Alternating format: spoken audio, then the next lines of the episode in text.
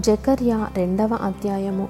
మరియు నేను తేరి చూడగా కొలనులు చేత పట్టుకొనిన ఒకడు నాకు కనబడెను.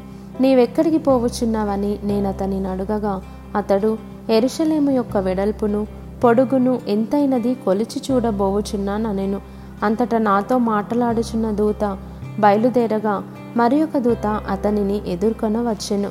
రెండవ దూత పరుగెత్తిపోయి ఎరుషలేములో మనుష్యులను పశువులను విస్తారమైనందున అది ప్రాకారములు లేని మైదానముగా ఉండునని ఈ యవనునికి తెలియజేయమని మొదటి దూతకు ఆజ్ఞ ఇచ్చెను. నేను దాని చుట్టూ అగ్ని ప్రాకారముగా ఉందును. నేను దాని మధ్యను నివాసినై మహిమకు కారణముగా ఉందును. ఇదే ఎహోవా వాక్కు. ఉత్తర దేశంలో ఉన్న వారలారా తప్పించుకొని రండి. ఆకాశపు నాలుగు వాయువులంత విశాలముగా నేను మిమ్మను వ్యాపింపజేసి ఉన్నాను ఇదే ఎహోవా వాక్కు. బబులోను దేశంలో నివాసి వగు సియోను అచ్చట నుండి తప్పించుకొని పొమ్ము. ఇదే యహోవా వాక్కు.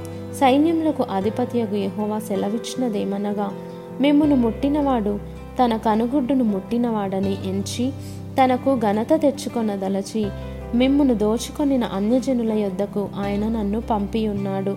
నేను నా చేతిని వారి మీద ఆడించగా వారు తమ దాసులకు దోపుడు సొమ్మగుదురు.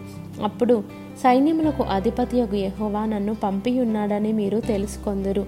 సీయోను నివాసులారా నేను వచ్చి మీ మధ్యను నివాసము చేతును. సంతోషముగా నుండి పాటలు పాడుడి. ఇదే యహోవా వాక్కు. ఆ దినమున అన్యజనులు అనేకులు యెహోవాను హత్తుకొని నాకు జనులగుదురు.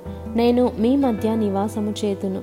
అప్పుడు యహోవా నన్ను మీ వద్దకు పంపియున్నాడని మీరు తెలుసుకొందురు. మరియు తనకు స్వాస్థ్యమని ఎహోవా ప్రతిష్ఠితమైన దేశంలో యూదాను స్వతంత్రించుకొనును ఎరుషలేమును ఆయన ఇకను కోరుకొనును.